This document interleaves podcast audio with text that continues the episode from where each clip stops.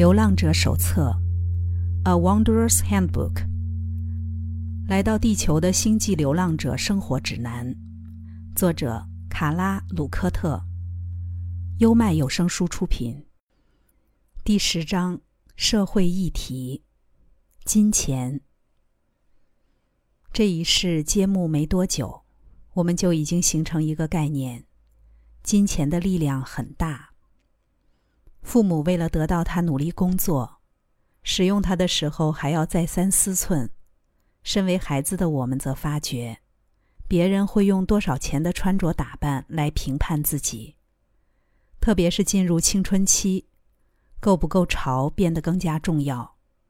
即使穿得普通，钱也不多，没办法到很酷的地方做很潮的事，一样有机会受到欢迎。不过这机会不高就是了。我从小就意识到，我的家庭没有足够的资源，无法供应那些我认为需要的服装和配件。我越发渴望，总觉得拥有如此神奇的东西，就能打开好多道门。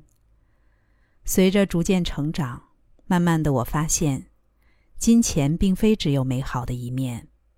13岁时因为肾脏衰竭，我住院整整2个月。出院后仍每天向医生报到，接受注射，持续5个月以上。医疗过程积累的账单金额非常惊人，爸妈花光积蓄也不够，我为此感到非常内疚，于是打算想点办法补贴。用木头纤维和美丽的人造装饰花做了些盘子，每一个都是仔细又繁复的手工。可是我家附近的商店没有一位老板愿意帮我贩售。这是我第一次试着自己赚钱，无助和挫折让我更明白金钱多么强大，以及没钱导致的不平等是多么可怕。当了大人之后，赚钱成为更深重的责任，也经常嗅到扰人的邪恶气息。看着新闻里那些握有大把金钱的人挥舞权力，或许是为谁好，但这个谁多半都是他自己。为了赚钱，所以需要工作，对我来说倒是毫无悬念。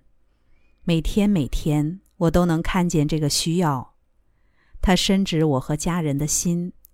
我更学会以我的工作为傲，不管出发点是不是钱。时至今日的每一件事，我都试图做到最好。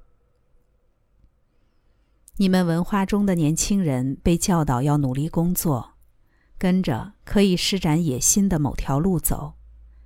灵魂学习到一个人的价值在于他从事什么，于是每个成长中的心灵面对自己，都在试图找出某件将来可以赚钱的事，努力准备，然后终其一生追随特定的职业或专业。可以无忧地顺应学校教育或其他养成方式，抵达一份能喂饱肚子、满足生活所需的工作或职业。这样的人是相当有福气的。多数人都遇过金钱不足的时候，遇过所学无法直通生计的时候。然而真正的问题是，金钱真是那么有益的东西吗？尽管现今社会已经很富足了，我们还是非常容易为钱烦恼。寇说，引发你们人类非理性忧虑的议题之中，供给问题恐怕是最严重的一件。对此，我们建议确保当日3餐无余后，就让其他忧虑随风而去。这是关注金钱的健康做法。每个人在每一天或每一次感受到与钱有关的烦恼时，可以有意识地移动自己，重新定位。这是很棒的建议，也和圣经的忠告相符。主祷文告诉我们，只要为今日所需，为日粮祷告即可。我们绝对需要一定数量的金钱，好购买食物喂养身体，有个地方遮风避雨。其他的考量则尽力而为。这个建议把忧虑缩小到我们可以处理的范围，着实能让心智立刻平静下来。可问题依旧在，投入这么多时间去赚来，然后再花掉的金钱，我们如何衡量它呢？尽可能积累财富，以求高枕无忧，听起来很不错，但事实上我们从未真正安全过。把钱放在银行，银行可能倒闭；放在股市，股市可能崩盘；放在床底下，货币有天也可能作废。每件事都可能发生。要说上述的事几率太低，那么慢性病也可以耗尽我们最后的分毫。如果过度投注心力于攒集金钱，我们就会像漫画人物小气财神一样在铜板堆里打滚，却管控不了我们获得的能量或力量。这是人之常情，但也愚蠢至极。谁都喜欢安全，我工作也是为了确保金钱，好让财务稳固一点。不过知道钱可以用来做什么事和爱钱，这两者天差地别。理解并储存是审慎的，而爱钱则如提摩太前书所说，是万恶的根源。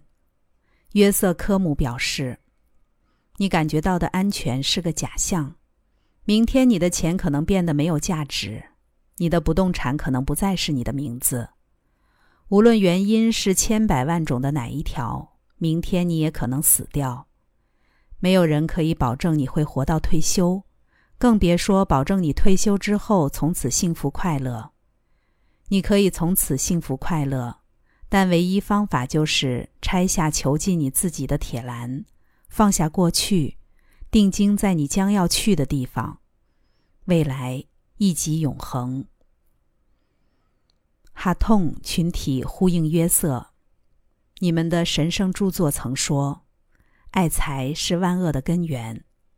我们会改说成，喜欢那些让人分心的东西是延宕灵性的主因。这并不是指东西本身是负面的，而是如果在有机会从镜子里看见自我另一面的时候，你却去爱，去追求一个无生命的物体，一个相对容易的东西，一个让你独善其身的东西，它便已经阻碍了你身为追寻者的成长道途。我的朋友，你当追寻的是那经由冥想或经由你对人的来往、谨慎思量及服务弟兄姐妹的所有心念，方可寻得的真理和爱。灵性道途对钱的态度，可能会指向金钱本身是负面的，或喜欢累积金钱是邪恶的。好比耶稣认为宇宙会供应我们真正需要的东西，所以差遣他的使徒不带任何财物出门。从那之后出现了修行社群，加入其中的人必须立下3个誓愿，分别是守贞、服从与安贫。然而我相信更趋近真理的角度是将金钱视为一种能量，一种具有灵性潜力的能量，与性能量或其他类型的能量都一样。不管来到我们身上的额度是多或少，都取决于我们在心智中，在行为上怎么处理它。为了与金钱顺利形成正确的连接，请将对财务的担忧置于你心智深处最神圣的地方。太一是无限丰足的意识，宇宙造物包含一切万有，每个需求都可以被满足。这般无限供应的概念，解开了个体为金钱紧皱的眉。那么，若把金钱一词归类到能量之中呢？这也多少有助转念，因为能量并不需要囤积，反而应在前世中展现出它的智性。因此，常见的经验法则是个体会做它该做的事儿，来获取足以生存和自在生活的能量。理解能量光谱者可以转换这些能量，让很多东西变得与金钱的功能一样。我们相信每个人都可以想到很多例子，看起来不可能的事情却真的发生了，原因是物品或服务的交换，而非坚持单一的能量形态。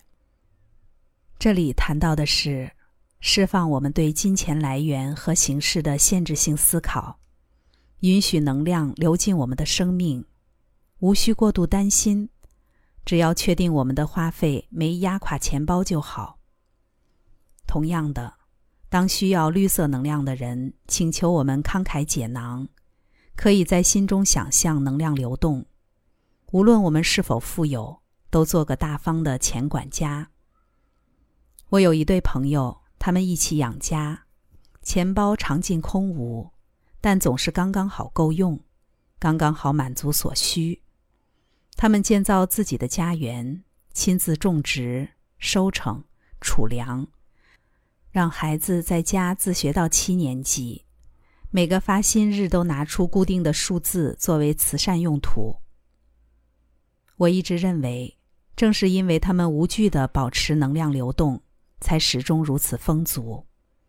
他们自然也教导孩子努力工作的正向价值，可以从中获得满足，且以他们自己为例，还可以换得美好的居所。但他们真正教给孩子的比这更多，他们从来不会紧抓金钱，而是将拥有金钱的自己视为灵性服务链中的一个环。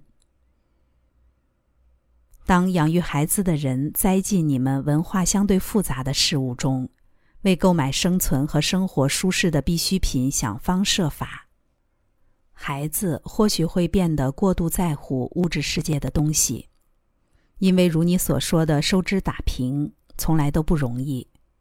父母可能借此教导孩子，这世界就是需要金钱，需要权力，需要扩张自己。面对俗世框架，学会这些的确有用，但更好的情况是，父母也充分关注自身，并留意自己对关系中那位年轻的其他自我，即孩子，有责任，方能创造并维持一个规律、有爱、坚定且真诚的灵性追寻。它不在吵嚷的市场和电视里头，也不在喧嚣忙乱的世界之中。有个男子，他十分谨守每条诫命，但当他询问耶稣自己还能做些什么来追随他时，耶稣建议这位富有的男子卖掉他所有的一切，获得自由。这个故事流传至今，始终让那些过好日子的人紧张。然而它的重点不在于金钱或其他财富，而是人和转瞬即逝之物的关系为何。举例来说，肉身会生灭，但爱惜自己的身体，让身体觉得舒服，才能为他人付出，这并不算自命娇贵。相同的，保留自己的财富，将它用来给自己过好日子，这也绝非十恶不赦。然而，如果一个人执着肉身，企图避免老化或死亡，那么肉身和灵魂孰轻孰重？这个问题同样适用于金钱或权力等财富。一个财富持有者和财富本身的关系，是审慎地使用它，或发挥在公众利益上，还是抓取或紧握着不放？如果答案是后者，那么要追随这个器皿常称的基督意识，你最好还是卖掉一些财产吧。要抗拒金钱和资源的诱惑，不贪婪，不祈求，有时真的很难。就像流行歌唱着“金钱改变一切”，我们全都明白那代表什么。有钱坐头等舱不一定能换得快乐，但可以带来舒适的物质享受。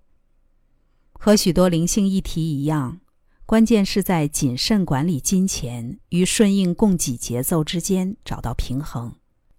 我们更可以成为运用金钱的艺术家，将其创作成追寻过程中的新辟路线，成为学习自我的另一条奇境。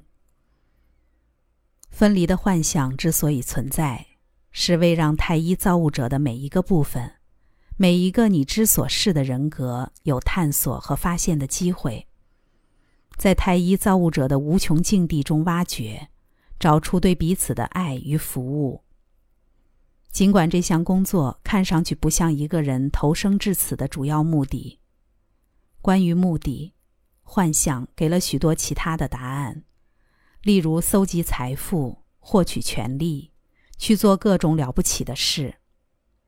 但这些答案不过是手段，个体凭借它们，目的仍是找出内在爱与合一的中心。虽然并非所有案例截然，但流浪者的确有个趋势，即不太懂得向前看。有人就来信写道：我从来都不觉得我需要累积财富或物质来满足我的内在，倒是经常直觉地认为不值得去追求这世界上的东西。当然，引用登山宝训会让这个看法看起来有力些，尤其是马太福音6:24写道：一个人没办法同时做两端的事。25年前，英国绍森德的一位灵媒对我说，我永远不会缺钱，供给没有问题。后来人生向我证实这预言是真的，他还说我会有其他的麻烦，那也成真了。他引用的马太福音经文大意是说，我们无法同时服侍上帝又服侍马门。马门是人格化的希腊半神，代表金钱与财富的化身，字源即为希腊语中的财富。我很难拥有金钱，简直像是更高的我在保护我，跟他隔绝。我有很多才能，音乐、锻造金属、艺术，我可以鉴赏美，但我的债主看不见。小时候，我常常觉得这个世界的运作方式非常奇怪，生活好像就是赚钱，然后再把钱拿去换取物质或财产，是不是空洞了点儿？我强烈认为人生一定有更深的意义。可能等我长大之后，就会有人告诉我这天大的秘密。结果我慢慢长大，也逐渐发现多数的大人除了那空洞，并没有再觉知到什么。寇支持这项观察。流浪者投生至此时，那已被意识体覆盖、浸没的肉身载具，每个细胞都因其与所谓普世观点、文化中的个体操控或塑造而成的表象信念、习惯及振动频率不相符而颤抖退怯。你们人类被恐惧、饥饿、需求、渴望牵着鼻子度日，经年累月形成了极为强大的价值观。许多人真心相信拥有金钱和权力就能得到满足，这股信念非常自然、正常而且普遍，但在流浪者听来就是没有共鸣。金钱是我们人生学习计划的一部分，命运不一定让我们享有同等的俗世财富，但我们确实全都富含同等的爱，让我们去发掘，让我们去付出。在幻想中，你会发现你可能欠缺力量、金钱、权势或爱，依你初始选择用什么方式学习爱的课程而定。事实上，这些欠缺都是爱的某种变形，也可视为探索爱真实面貌的机会。假使你没有足够的钱，不舒适的感觉可能会分散你对追寻的心神，但若采取另一个观点，你会看见欠缺产生简朴，将你松开，尽情去爱。无论金钱运如何，接受现在所拥有的，尝试以此为基础生活，不焦躁也不吝啬。每个人都替自己设计了一个特别的人生，会经验匮乏和富足，会走过风雨和宁静。如果你的财富很少，别认为你不配得到更多；如果很多，别认为你不值得有钱。不管环境好坏，让它充满你对造物者的爱，让爱无限扩展，连接至造物者微笑的面孔。它的光使能经由你照耀他人，成就他人的丰盛。在你们幻想之中，金钱的确紧要，拥有它就享受它。如果你非追不可，就去吧。做得到的话，请忽视它。只要记得显化丰盛以及爱的意识。货币是爱的符号，人类为便利物品和服务流通而有了这项发明。它象征的绿色能量是幻想中的幻象，爱才更接近实相。你们文化的价值观始终以那传递出绿色能量的金钱为上，钱多钱少都是一种幻象。万物皆属太一无限造物者，当你给予收下，你都只是单纯的移动能量。今晚冥想时，你们小组有人说道，你们活在兽的时代，野兽的兽，全球信用的时代，数字掌权的时代。请记得，这些符号本身没有力量，是重要性给了符号力量。隐藏在你们货币系统里头的恶魔，他在说谎。自从人类第一次将钱拿来滚更多钱，而非交易彼此多余且有用的东西时，这个谎就已如影随形。因此，从这层定义上来说，金钱的本质是邪恶的，金钱的重要性是人创造出来的。然而，孩子们，你们时代的科技没有良善邪恶之分，它是一项工具，可以用于良善，也可以制造恶魔。非常多看似改变社会文化的力量，都是人创造出来的。